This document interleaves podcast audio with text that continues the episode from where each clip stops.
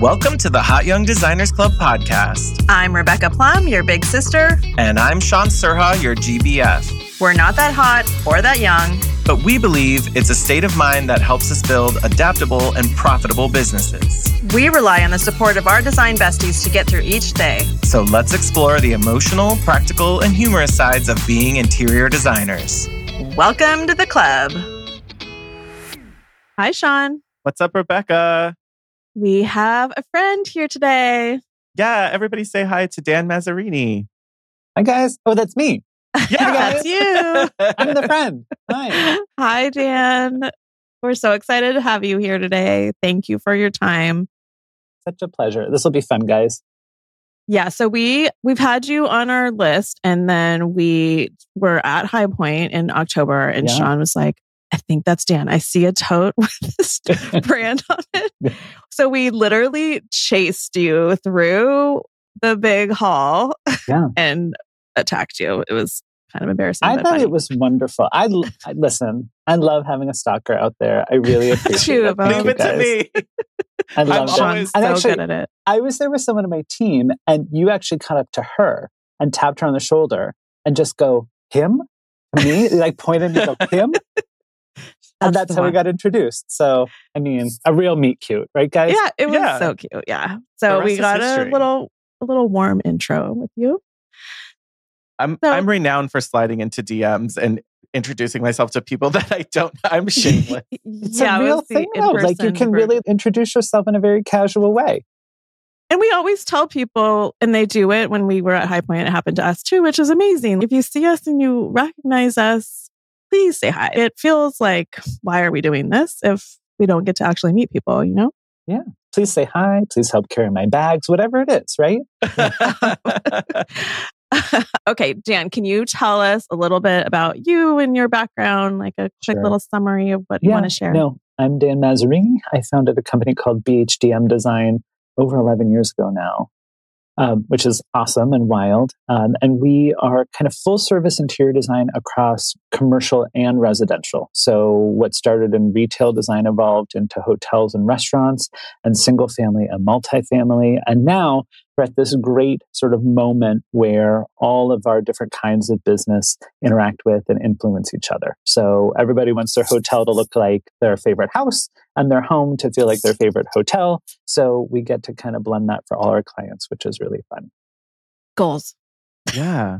That's amazing. You, I feel like that overlap has started to become even more apparent recently of of homes feeling more like a, a really great hospitality env- environment, but then also hotels trying to embrace that less of a giant like mall setting and trying yeah. to feel more like high like high end residential or or like really yep. an escape and an experience for people. For sure. And I think it's you know, I think there was such differentiation at one point between you live here and that feels like home and you're traveling for work and now it's kind of a new generation of traveler. So I feel like people want to feel at home even when they're in a home away from home. So yeah, it's been a really fun transition and kind of this big blur and glob of all the different kinds of work we do. And you work pretty much all over, is that right? Yeah, I should have said that too. We're a team of about 15 people, of 15 wow. people, 15 actual oh people. Can't like have half a person. And we're based in New York and the West Coast, and we have people that sit in four different states though. So this is both before and as a product of sort of post pandemic changes in work. We now have people that sit in five different states. So Oh, wow. But we do work everywhere. So lots of domestic work coast to coast and then work in Hawaii and India and Europe and not South America yet, but Australia. Isn't that wild? Whoa. Yeah, it's far. That's really far. How often does the team get together? Do you get to? We do. So quarterly is the answer. And this week we're actually doing a post holiday holiday party because the holidays always seem to evaporate very quickly. So yeah. it's like the extension of that. So everybody's coming together this week too, a couple times a year. Do they come to New York? They come to New York, and then sometimes we'll do a leadership offsite in like the Bay Area too. Oh, we should crash that, that next time. Yeah, totally we'll crash come, your Bay Area, right? Yeah. We'll just tap on your shoulder again. Yeah, yeah. yeah, I love it. I love it. Him? yeah, yeah. Get him. Get him. Uh, I think what's really fascinating about what you described too is even you know before the show, you know, you, you shared a little bit with us that you've been doing this for much longer than obviously just the 11 years that you've been you know with your own firm. Did you start studying design sort of the classic route of go to school or say more about that? Yeah, I'm nodding because I guess I am one of those kind of blur, boring kind of classic line kind of people. I was very academic in high school and you know i have a twin sister and she was very gung ho going to school for political science and pre law. And I'm like, that sounds terrible. But I don't think my parents saw it coming that I was like, I want to go for design. So I ended up going to a liberal arts school, Miami University in Ohio, but for interior design. So I kind of got this background, certainly in design. It was a really great program, especially then. Um, but sort of baked into a liberal arts education. So it kind of was like business and marketing, but a lot of design. And I think, you know, fast forward 25 years and uh, uh, education and career always make more sense in hindsight, right? Mm-hmm. It really set the foundation for not just being sort of the, I'll say like the leader of the design for our team, but also the ability to interact with our clients on a business uh, perspective too. So not just dollars and cents, but like the bigger questions to answer and logistics and kind of all these really sexy parts of our business, right, guys? Right. But so that's the background. Went to design school, got a job in retail design in New York. It was the only job offer I got, and it was awesome. I helped launch a brand called Michael Kors 22 years ago. So we had two oh, stores at the time, right? Oh Very casual name drop. But it was that, and I launched them into 1,500 locations in about two years. So it was wow. this real baptism by fire. Went from there to Ralph Lauren, and I was there for six years as a director of store design. So got all this great international experience, and then started the business. Like not just that easily, but somebody knew I worked at Ralph wanted me to design a house. And then somebody saw those renderings and asked me to do a restaurant. And then someone saw the restaurant and asked me to do a hotel. And it's just kind of snowballed to a point that I was like, I think it's time to do this. And so started the business 11 years ago. So a little boring, a little bit interesting, maybe, right? Well, more interesting than boring. Yeah, doors appeared and you went through them. That's uh, but that's the real thing is when those doors appear, you have to say yes. So yeah. it's like a real yes to the universe on some of those decisions for sure. So you've always basically done re- residential and hospitality. Yeah, I've always worked for brands at least, even when it was fashion stores that really had a strong brand DNA, right? Mm-hmm. Places that people would go into and be like, oh, I get it. It's a Ralph Lauren store or a yeah. Calvin Klein store. And mm-hmm. so it's always been this I'll say like narrative approach to design. Mm-hmm. And so whether it's a residence or a commercial project, we always tell a story. And I'm always shooting to sort of help even a residential client. I always ask, what's what's the story you want to tell the world with this house? Like you might live in Pataskala, Ohio, but you want to feel beachy. All right, how are we now? My job is to kind of like mm-hmm. blend those two, right? But yeah, it's it's always been this fun mix of residential and other sort of in my world. I really love that question. What's the story you want to tell in this house? Yeah. I really like when there's an answer, but yes, thank you. Yeah. but if anything, you're prompting them to go, well, yeah. what do I don't know. And then you're writing it. But that's kind of our, our job, right? Like it's, mm-hmm. Yes, you hire a designer because you like what they do. But I always think my job is to like kind of pull it out of people to say, what do you want? And then let me help craft a bigger, better version of that than what you would have been able to do on your own. Yeah, because unless you have, have terrible the... taste, and I'm like, oh, it's a good thing you've called. Thank God I'm Just, here. thank God, help is on the way, dear. Right? Yeah, yeah, and they don't have the words a lot of the time, and or they use the wrong words. What you think they think is modern isn't. Yeah. Um. So it's really yeah, figuring out how to help them tell the story with words and then yeah translate that yeah. into the visual I, i'm glad you said that that's a big part of our like the beginning of our process which i called the visual vocabulary what is modern is it a white box is it polished chrome is it like you know uh, really sleek sofa is and what does sleek mean to you so we always put a lot of visuals to those words with people so when we go to design we know what modern means to you we know what clean means to you we know it's not just a white box visual vocabulary make your flashcards now, right? Yeah. Yeah, just show them like a like Rorschach test, but for design yeah. clients. Yeah. yeah. Is it this or this? Is it this or this? Yeah. That's really smart. Do you find that you approach things differently when you're working with uh, residential clients than when you're working with hospitality clients? That's a good question. Yes, I do. Not from, not necessarily from what the process is, right? Because we always come up with the idea and then kind of build on it. And whether that is um, images and narrative and then room by room for a house or you know bar restaurant lobby guest room for a hotel. It all mm-hmm. comes from that that sort of main narrative kernel. But i describe it this way like houses are just more personal. That's like the bottom line. It's somebody's they don't get to do this all the time. We do right? We get to do this for lots of people in lots of different ways.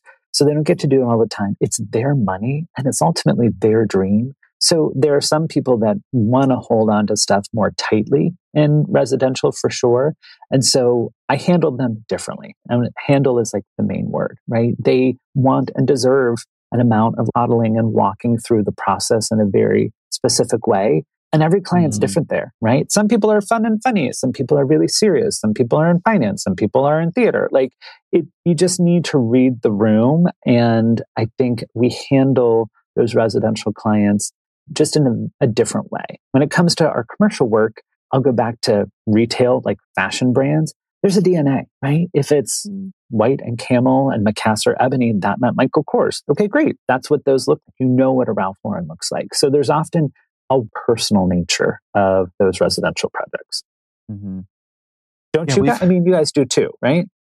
I mean, there's a lot of hand holding and I'm not emotions. I'm not saying, yeah, it's like also learning how that particularly like clients need I feel like a lot of time to digest things, especially when you're bringing something new or interesting or challenging or they had a vision for something but yet you heard them describing something completely different and you're like, "Okay, but yeah. what you're saying is something like this." And they're like, "Wait a minute.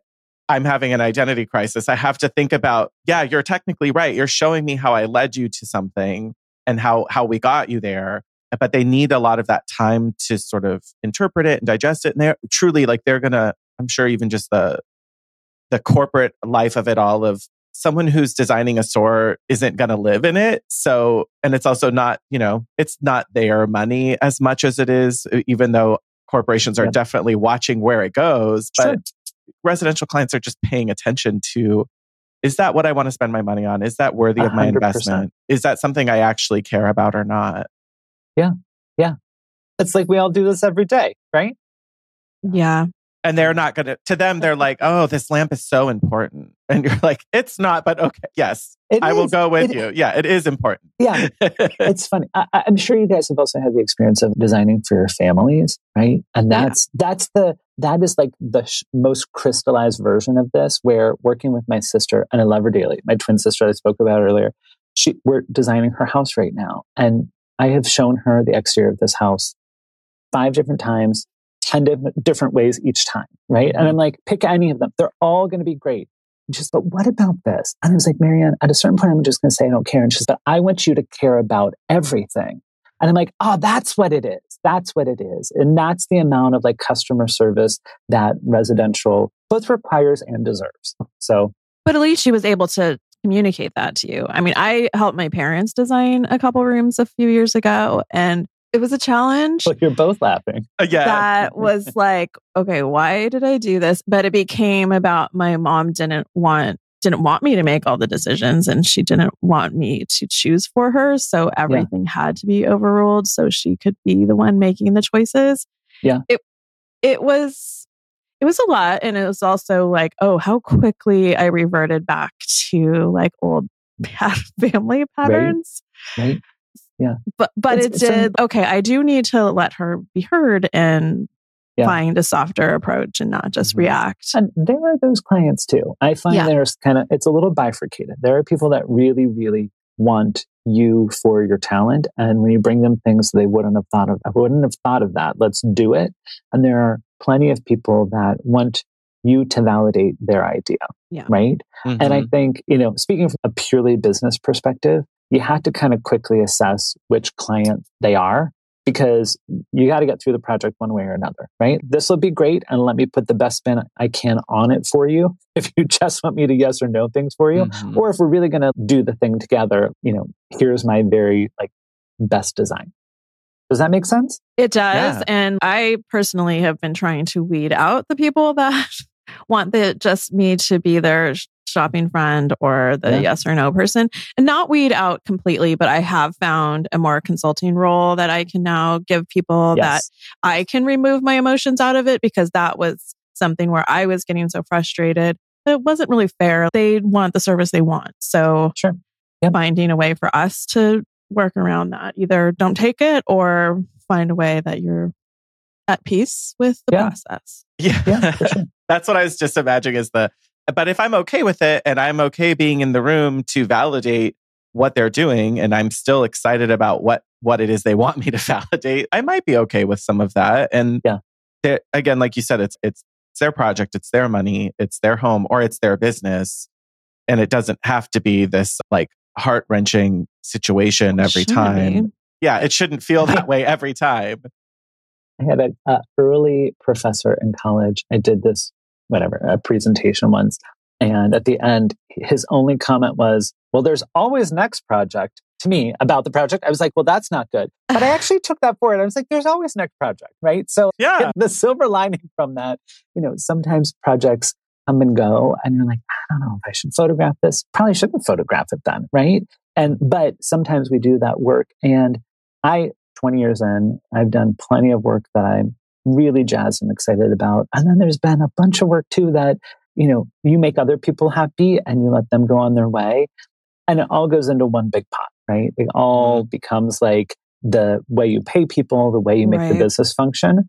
I did hear recently, I was on a panel somewhere, and the woman sitting beside me said this line though, where she said, The work you take today is your portfolio of tomorrow.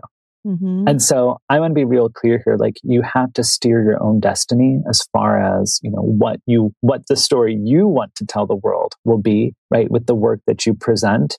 And yet sometimes you got to pay the bills too. And so it's like walking this line between what you take and what you don't and what you promote and what you sort of make people happy with.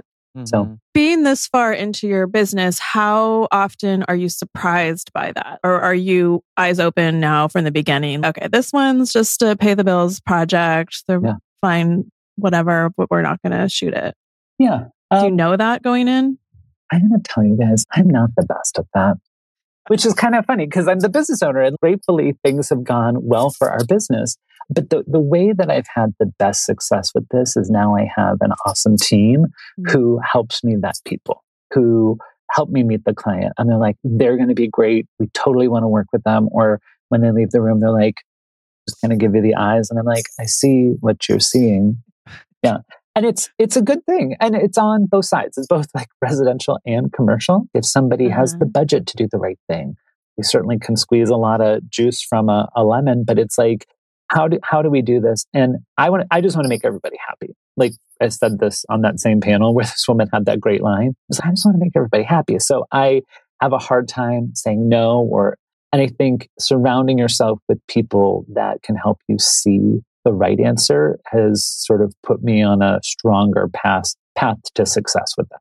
Well, that's good that you recognize it because I too, I tend to fall in love with people or I hear, I see an aspect of opportunity right. that could be just the shiny object that I'm focusing on, but it's it's not really going to pan out that way. So somebody needs to be like, okay, that's yeah. not going to be how it really happens. So you need to we're manage your expectations. We're that for each other quite often, where it's yeah. good. We tell each other about it. We send a picture. We send a listing. You know, if it's a Redfin listing or something, we're like, okay, uh, just look at the bones of the house. Can I get them there for what they're describing their budget is and their taste level yeah. is? Can I actually get them across this finish line? And sometimes we're like, mm, you're just going to get paid for this one. It's okay. Yeah. So we always yeah. say, what is our thing, Shaun? If there's three things for a client, like the people are like, you like the people, you, it's a creative project and it pays well.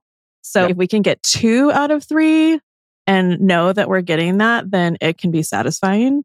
But if it's only one, unless it pays really, really well, unless that's the one, like you're not going to be happy if the people are nice and have no money.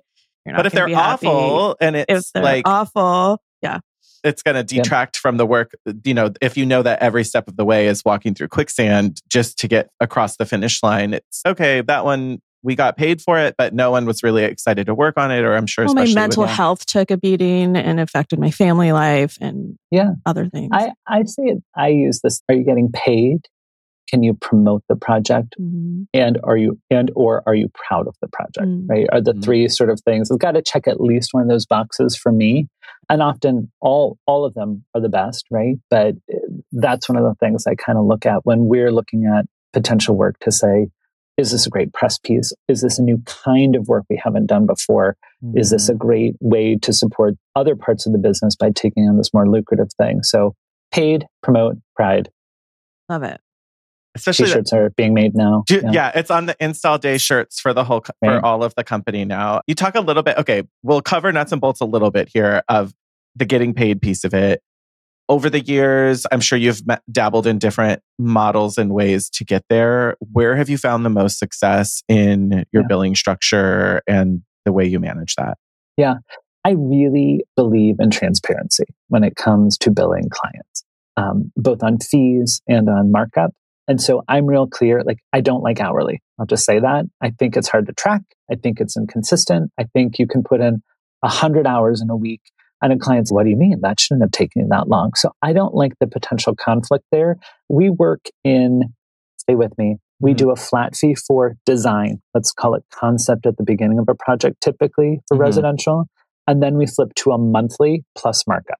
So, mm. and this goes, you know, to the client, I'm like, we're going to spend eight weeks on concept. Your project should take 10 months. It's going to cost you X for a year to work with us. And if it costs you 14 months, you know how much that's going to cost because it's just two more months. Mm-hmm. That kind of transparency is good for them. They can plan and it's good for us because we know what we're going to make on it. So we know how much time we have to put in.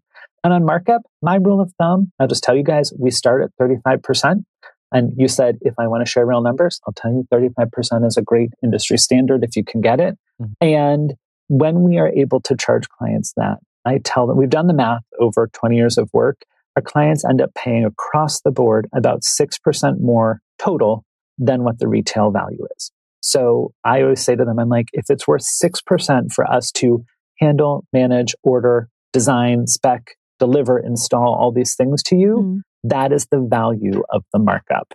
And mm. honestly, people get it. And I'm like, I'm not, I always say to them too, a complete project is what I want.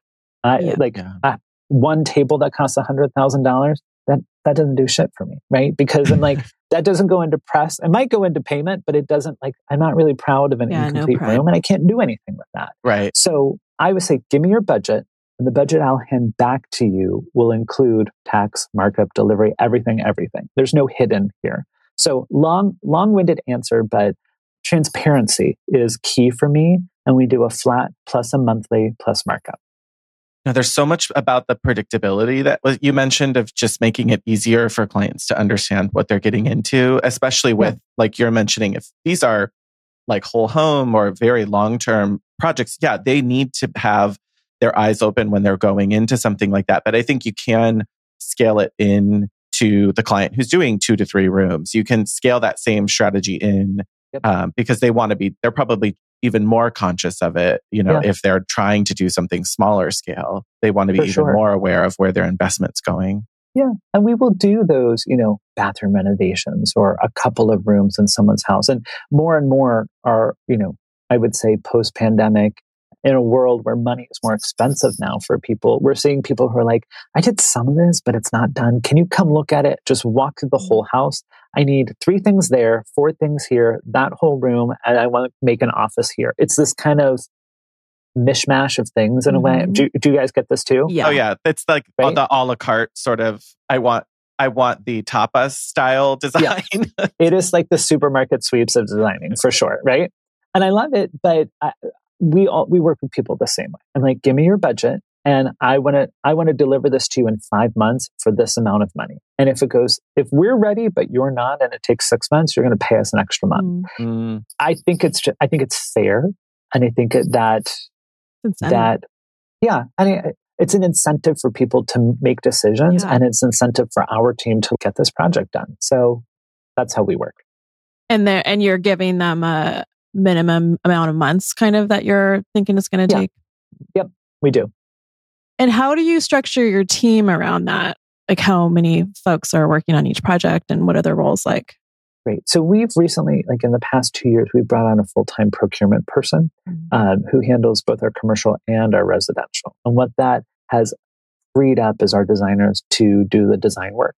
And so while our designers might build the budgets, we we build this as like a two two to three person team, right? It's and if you count me as a person, I guess I'm four. But but we have a director of residential, we'll have a junior person with her, and then we have our purchasing person too. So designers be designing, right? Mm-hmm. And sort of supporting that work, and then purchasing does purchasing.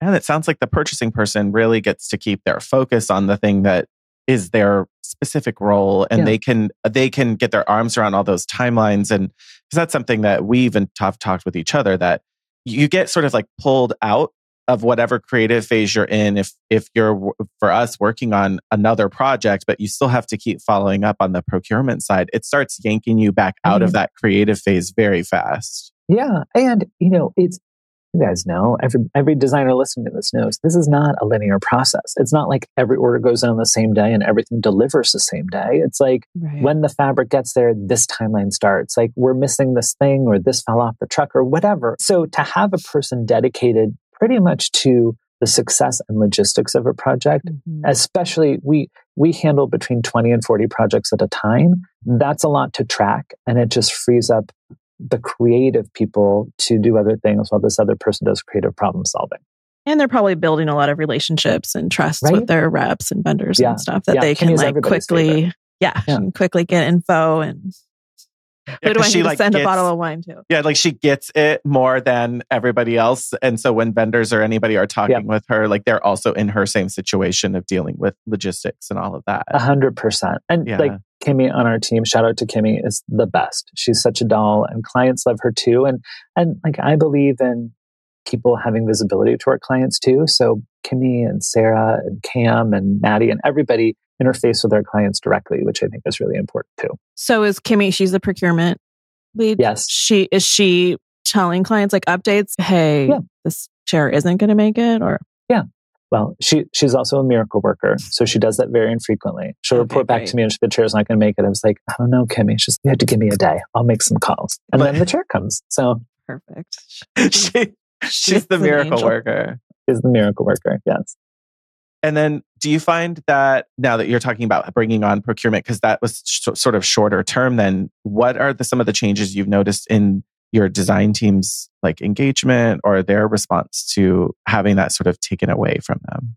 Yeah, it's just created more bandwidth for them. You know, I think keeping keeping them on the creative end of things, keeping them on like the creative problem solving, but not needing to call. It also allows for their relationships with some of these vendors to be different, right? They're not to say good cop, good cop, bad cop, but like our designers then get to ask about all the new products and not have to call and be like, this is my eighth call for this two yards that I need to do this thing, right? Uh-huh. So the, the relationships are more positive. It keeps them in that creative world. And candidly, as the business owner, they have more bandwidth to do more and more diverse kinds of things. So we can be more specific with the design, customizing things, and, and allows them to get into the field more too, which I really like for them.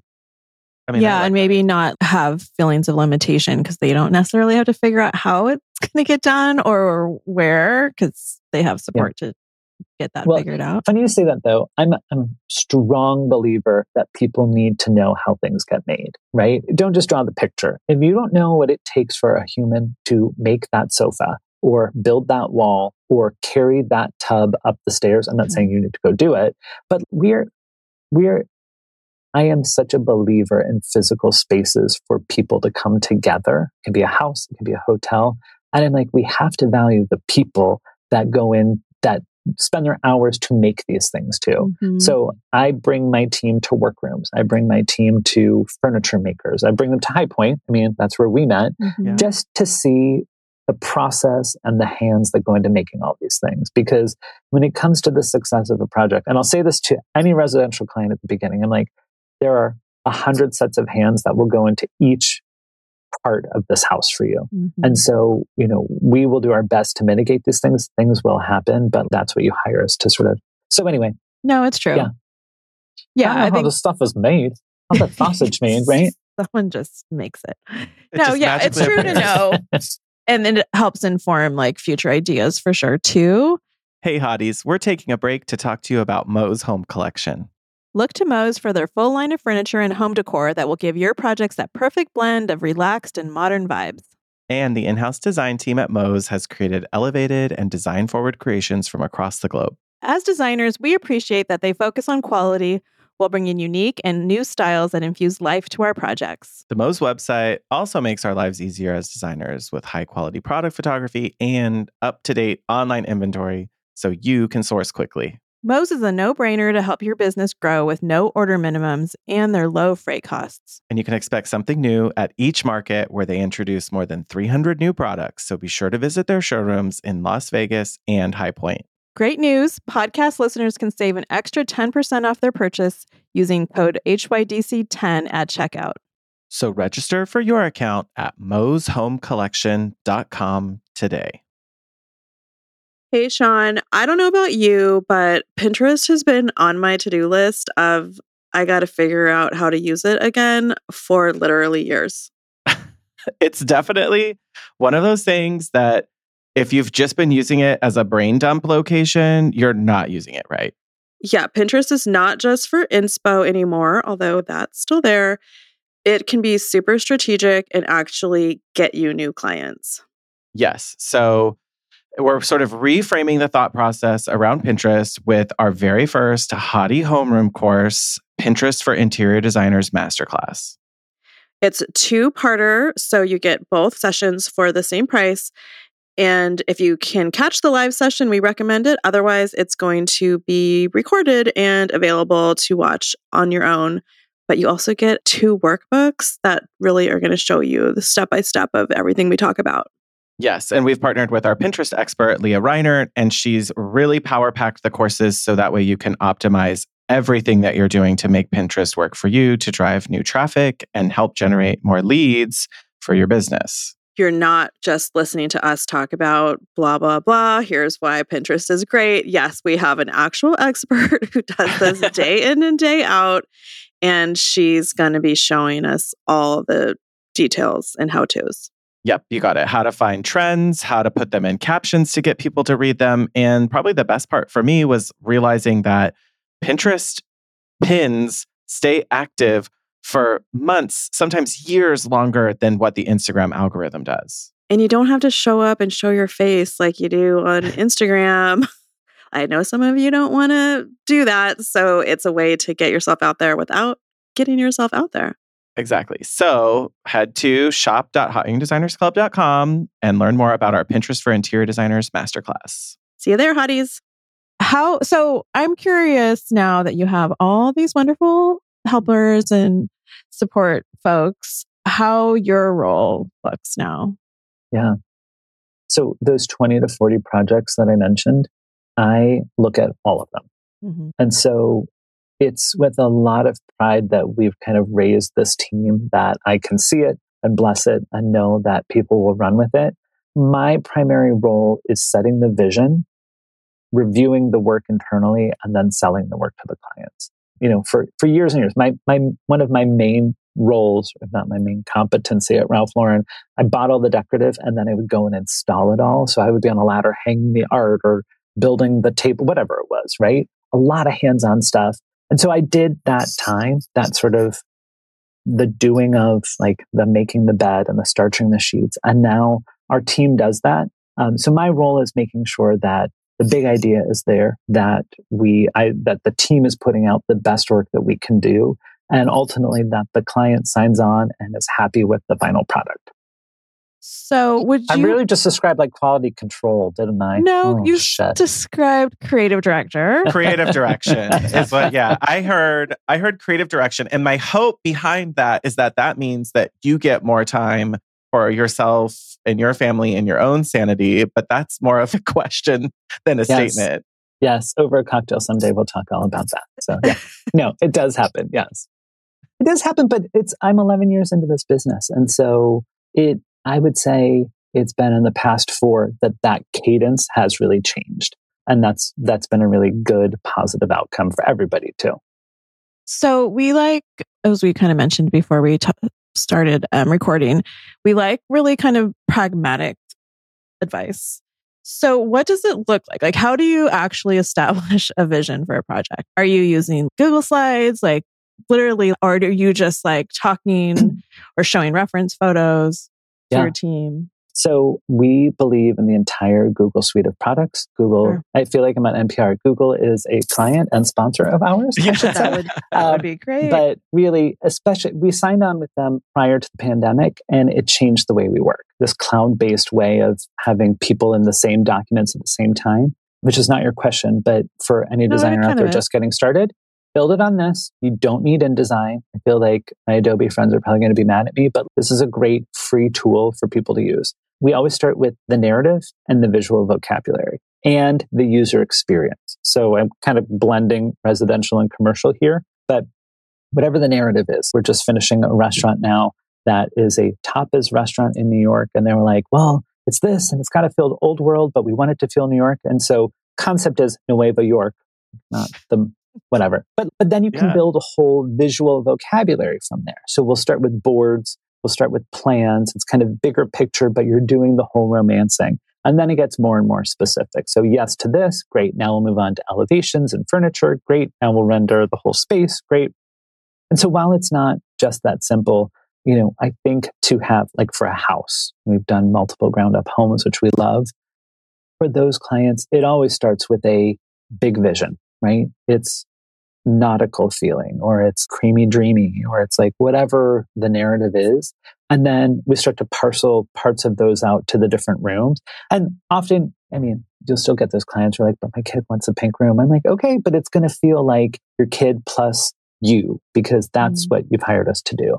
So that's that's a way that we approach this. Is that pragmatic enough for you yeah, no, it's really helpful because I I think one of my fears or the stories I tell myself about growing is that I'm going to miss having my hands in the creative part of it because that's why I'm here and yeah.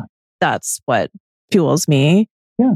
But I'm always trying to figure out like how can I still have that feeling of fulfillment and vision but not actually be yeah. so much on the It's it's yeah. such an interesting point. I will tell you, for some reason, I have always been drawn to, I'll say, leadership roles. Senior class president, basically in charge of decorations committee. That's what that meant. You know, like whatever it was. And so I, I was always happy to rally the troops, right? I, I don't know why that just kind of came to me.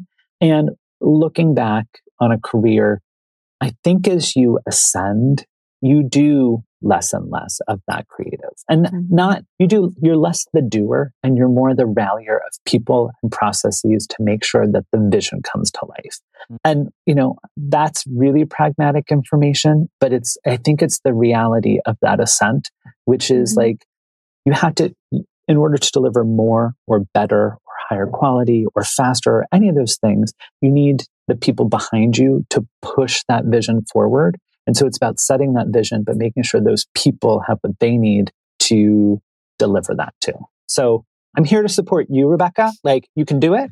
And you don't you don't do less creative. It's just a different kind of creative. Yeah, I mean, in a way, you're doing more, right? Like you're working on 40 projects instead of yeah. just two that you could if you were doing it all. Yeah. And maybe if I can silver lining this for you, like I don't I don't do the purchase order writing anymore. Like I don't do the, you know, unpacking of the mm-hmm. pillow thing. But everybody gratefully rallies behind the vision. And I get to be there to say, that's the vision. That's not the vision. We're not going to show that pillow. We are going to do this. Take that out, get a different plant. That's what the role evolves to. So are you still on installs? I still go to installs. You're not on the ladder, but I'm, t- I'm not kidding you.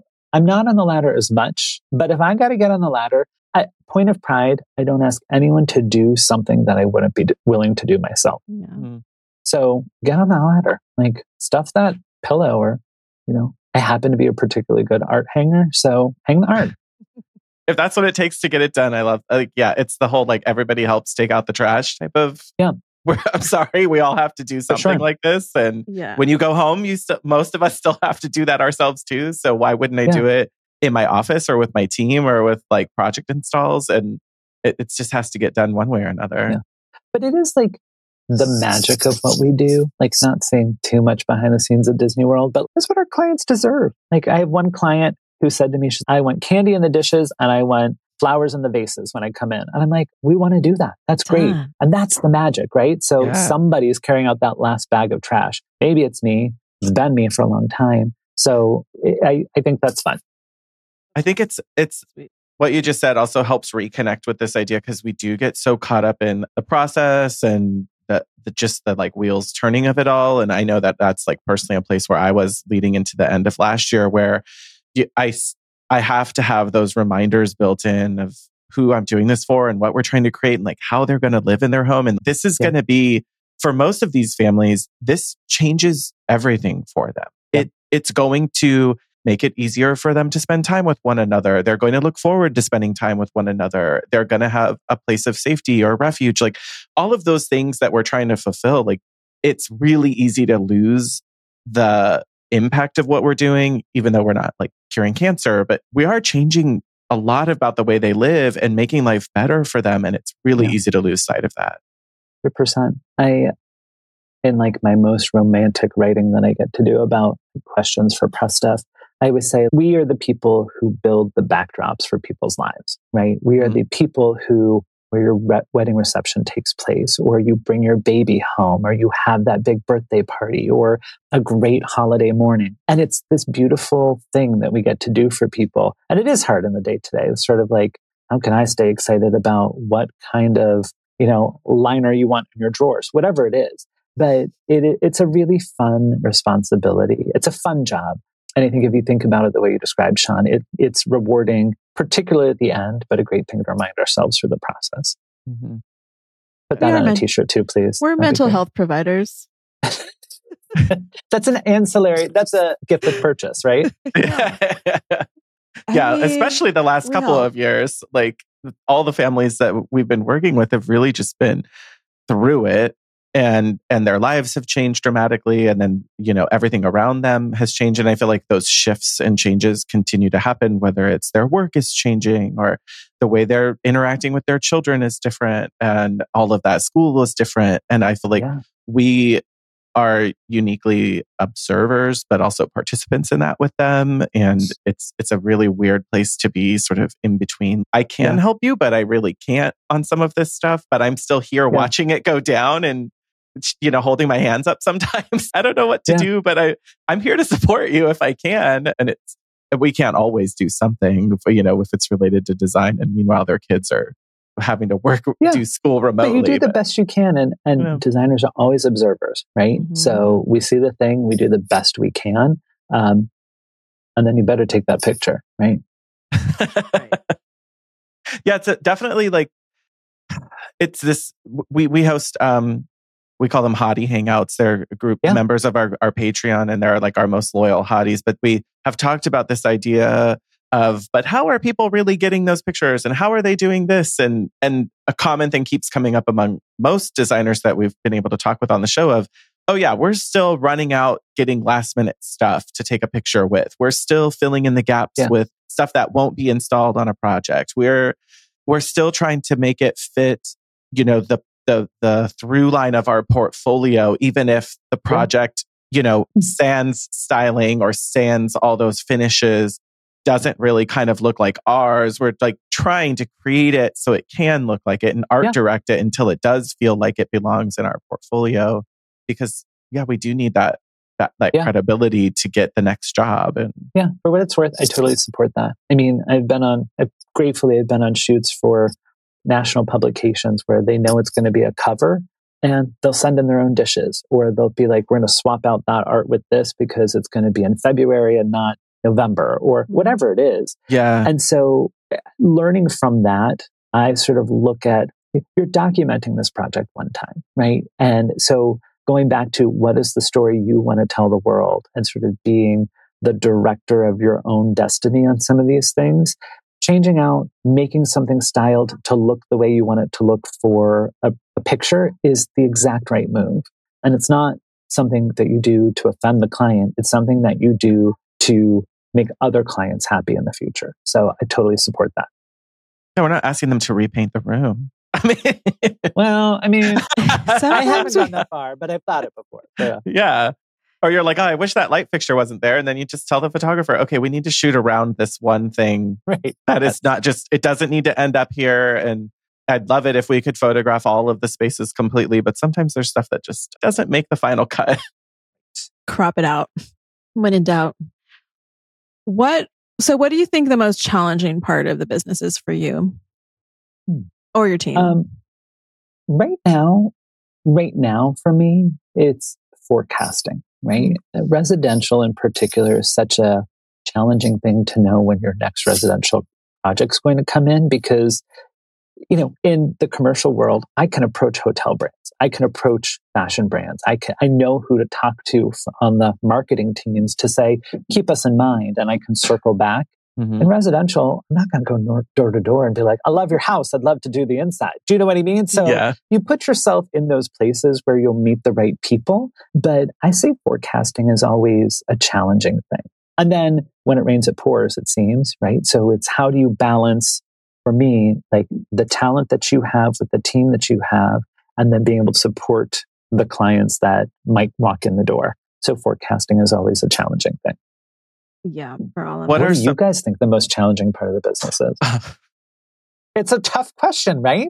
I mean, what parts don't I want to to do as much is probably that's the challenging part. So for me, a lot of it comes down to the like emotional weight load of what we do, and being that it's pretty much a one man show. Uh, yeah, that's there's a lot of obligation that comes back to me, and that's just me more personally of just I don't like knowing that something was supposed to be mine or was my responsibility and then I couldn't do it or couldn't fulfill on something or didn't get to it fast enough. And I think that goes back to just I like I I don't think I'm a people pleaser, but I also don't want people to be unhappy.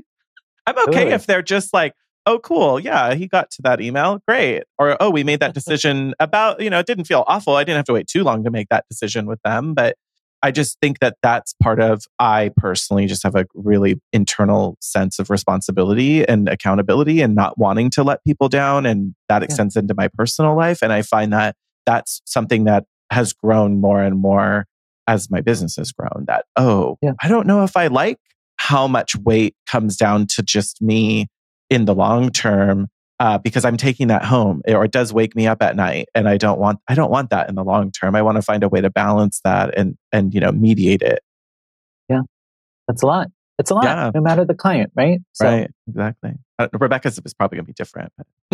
well, I mean that too. I do think though it's projects that I can't see through to fruition. I mean, like the emotional side of it for sure has impacted me, and I've talked about it a lot on the show.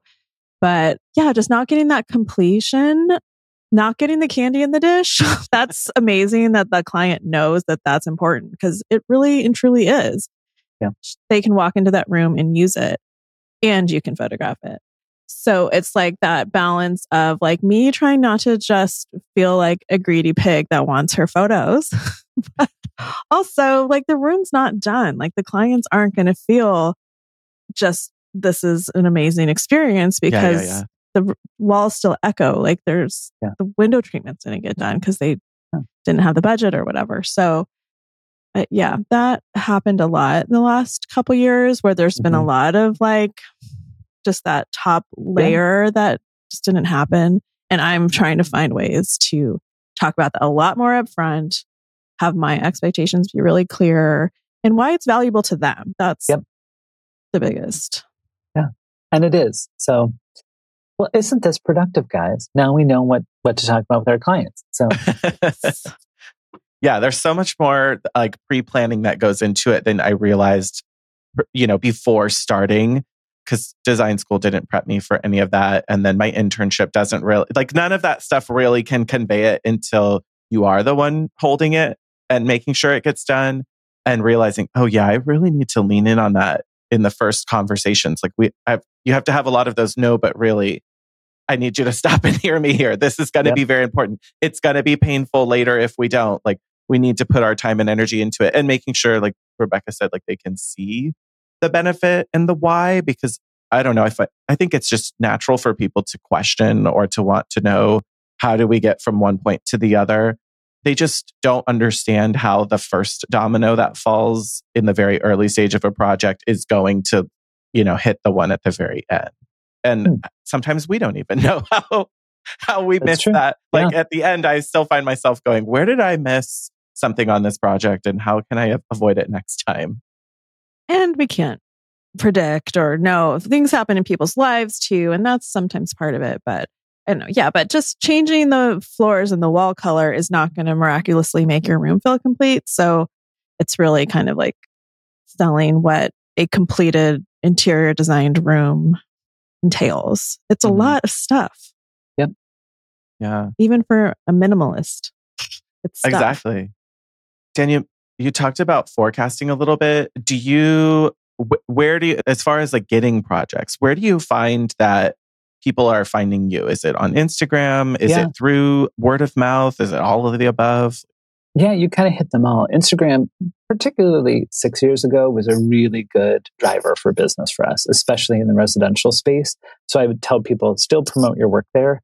Pinterest and press are other ways that people are finding us. Mm. And then B, I I would say to like friends who are like, how am I going to meet a guy? I'm like, go to places that you have common interests in. If you want to meet a client that lives in, you want to do a country house, go meet people in the country. Mm. So you had to put yourself in the places where those people are. But I would say the, the social world is still a great place for people to find you and connect with you. DM really quickly. So that's a great way for people to connect. Mm-hmm. Yeah. I feel we've seen I think for both Rebecca and I, we've we see a lot of our inquiries come via Instagram, where that's just how people are connecting with work and finding work. But that it's like all your eggs in one basket sort of idea. And this topic of networking and being where your potential clients are has come up in other episodes. Like we did an episode with um, Ali Faulkner where she mentioned the same thing of I, I need to be out at stuff. And it's maybe not your typical like networking event, but it's where people are at, even if it happens to be like the local bakery in the neighborhood you yeah. really want to get another client in. Yeah. It's just making yeah, sure you're there. Once you build that base, then people call you coast to coast, right? Mm-hmm. But if you want Northern California work, you got to go after that press or those hashtags or those places or that bakery in St. Helena, right? Mm-hmm. Go meet mm-hmm. those people. So yeah, I really believe in that. And I, I guess I should say then I believe in manifesting it too. Put yourself in that place and then you gotta, you gotta promote that in that way too and starting with knowing where you want to be. Like you have to know you want to do the work in St. Helena before you can go there. So I think like all of us can spend time really thinking through our ideal clients and areas and start, yeah, manifesting. It's a good time of year to be doing that. I'm going to go sit in my little bakery with plans and swatches and really like pretend designer. Like so people could know exactly what I'm there to do. Awesome. Yeah, so it's a it's a it's Reese Witherspoon in oh shoot, what is the one? Oh Legally man. Blonde? No, no, where she's an interior designer and she lives in a Spanish oh. house and Oh, it's the one I know it is. It's Nancy Meyers' daughter directed yes. that. Did you know that? Yeah, yeah, yeah, yeah, yeah, yeah. Oh shoot. We'll get it in the program notes, everyone. I'll yes. it, yeah. Nancy Meyers, we love you. I'll put a link to it. Oh, it's home again. Home again. Home again. Nailed yes. it. Yeah. Yeah. Okay. Well, this is very hard hitting news that everybody needed, but. well, Dan, can you tell us what the future holds for you and your company? I really wish I could, but I will say, I will say, we ran into each other at High Point. We're manifesting product this year, mm-hmm. and so we're doing some private label product, sort of will design and will make. We're looking mm-hmm. for some licensed product with people. And we're still coming at you with projects coast to coast. So we've got three hotels in California, a bunch of work on the West Coast and the East Coast, and a lot of mountain work right now. So mm-hmm. think ski resorts and ski homes. So I'll be next, our next call, I'll be wearing some sort of great cowboy hat and like shearling coat or something, I'm sure. So. that sounds amazing. It's the full arc of Yellowstone core is coming around now. I don't know if you're watching if you've watched it's it. It's, yeah, yeah, it's people talking about like Montana and the Dakotas and Idaho and all of these other sure. places. It's just getting like more prominent. It's like the return to the American West. And Why it's, not? yeah, people want to live their fantasies of like low tax rates. It. As, as yeah, yeah. it's yeah, it's definitely a, finding low tax rates for sure. Perfect. You you talked a little bit about product, but you also have branched into archive by Dan Mazzarini, yes. and yeah, say a little. Can you tell us more about how that came about and why? Yeah. So I've always wanted to be a merchant at heart. I think, like from days of playing store with my sister. She's getting a lot of airtime on this yeah. podcast, guys. I have to tell her. I was a playing store. I love, I've always sort of designed product for all these different brands that I've worked on, from Ralph to Michael Kors to Calvin Klein, and then for each client's home. And I think working with so many brands and then having brand people ask you as a designer, what's your what's your style? Having designed so many different styles. Mm-hmm. And in a moment of pause, I was like, let's try that. Let's see what that is. Mm-hmm. So Archive was born to scratch an itch on a couple of things, like being a merchant. We're promoting things um, through affiliate right now, but to build an audience who then wants to buy all of our archive product. So it has become this catalyst to launching product. But the site itself really is all articles that I've written. So while I don't have a podcast, I think you guys do a much better job at that. I have written articles about the why a white sofa is great, or like the history of the Saladino lamp, or and so it's been a really fun kind of blogazine style of things that we like and bringing sort of the best in class to people. And that's about look, yes, but durability and price and kind of all these other check boxes that we look at. So it's been really fun. It's really beautiful. It's a, a really beautiful. It's a really it's beautiful. So much work, guys. I looked at it and I was like, I have only written. I don't even write that many blog posts anymore. But at one point, I was like, oh god, this is just very consuming. But when I talk to people, they say, oh well, I was reading because of this thing that I happened to Google, or I I never thought about why this would be a big deal. So I'm sure people are are resonating with it, but it's definitely like it's focusing on that e-commerce side of it's the person who is probably not going to hire you to do a full service well, project necessarily, but they want to know why you do these things and why you pick what you do. Yeah, it really sounds like you're in marketing for archives, so I appreciate it. Um, that's, a, that's exactly it. I mean, what we do is a luxury. No matter the price mm-hmm. point, no matter what it is, not everybody gets to work with a designer. But I I said at some point on this this podcast, I believe in the power of physical spaces for people, bringing good to their lives and bringing people together. So if you take the luxury out of it and still give people that accessibility, you know, our tagline is accessible luxury for everyday living. Pick the parts that are important to you. Pick the price point that's important to mm-hmm. you. I'm here to sort of like sprinkle my magic designer dust on it, I guess, and give you my point of view. But it really is, if not like an equalizer, an opportunity for you to sort of use the things that I found to be impactful in, in our designs. Yeah. Love and it. it's beautiful. There's so much there that like I could just see in so many projects. So there's also a lot of versatility in it that I think is really cool that it's the client who probably f- finds your Instagram, follows stuff, isn't quite sure how it fits in their home, but they can search through and sort of go, oh, this kind of looks like me or this feels like me. And they don't have to feel like they have to oh, it's an all or nothing type of game. I, I either do the whole room or I don't get any of the good looking stuff. And it lets people feel like they're, they have an ownership in creating their own home and pulling things yeah. together that feel like yeah. them. So. Well, yeah. well Dan, thanks for that. I know. Thank you so much for your time. I know you've got another thing coming up. Can you just tell us really quickly where our audience can find you? Oh my gosh. Yes. Honestly, social is the best. Instagram at Dan Mazzarini, at BHDM Design, at, at Archive by Dan Mazzarini. And I think you do have to spell it all out. But those are our best ways. Our work is on there, our contacts are on there. I would say my DMs are my only zero inbox. So I can't wait to hear from you. But our websites match all those two guys. So. We'll put them all in the show notes for everyone to put find you. Put we'll put everything in there. Thank you so much for being on the show today. We really appreciate Guys, it. It's so fun to be with you. you. You're both so fun. And I'm excited to see what's next for you guys too. So I'll keep Absolutely. listening. We'll stalk you at the we'll stalk we'll you at the next market. Yes. Yeah, I'll see you at spring. spring market. Sounds great. Awesome. Well, until next time. Stay hot designers. Thanks for listening to the Hot Young Designers Club podcast. For more on what we talked about today, check out the show notes. Your support helps us grow, so share with your design besties. And subscribe and leave a review on Apple Podcasts. Our conversations continue on Instagram. And be sure to download our monthly resources on our website and our Patreon.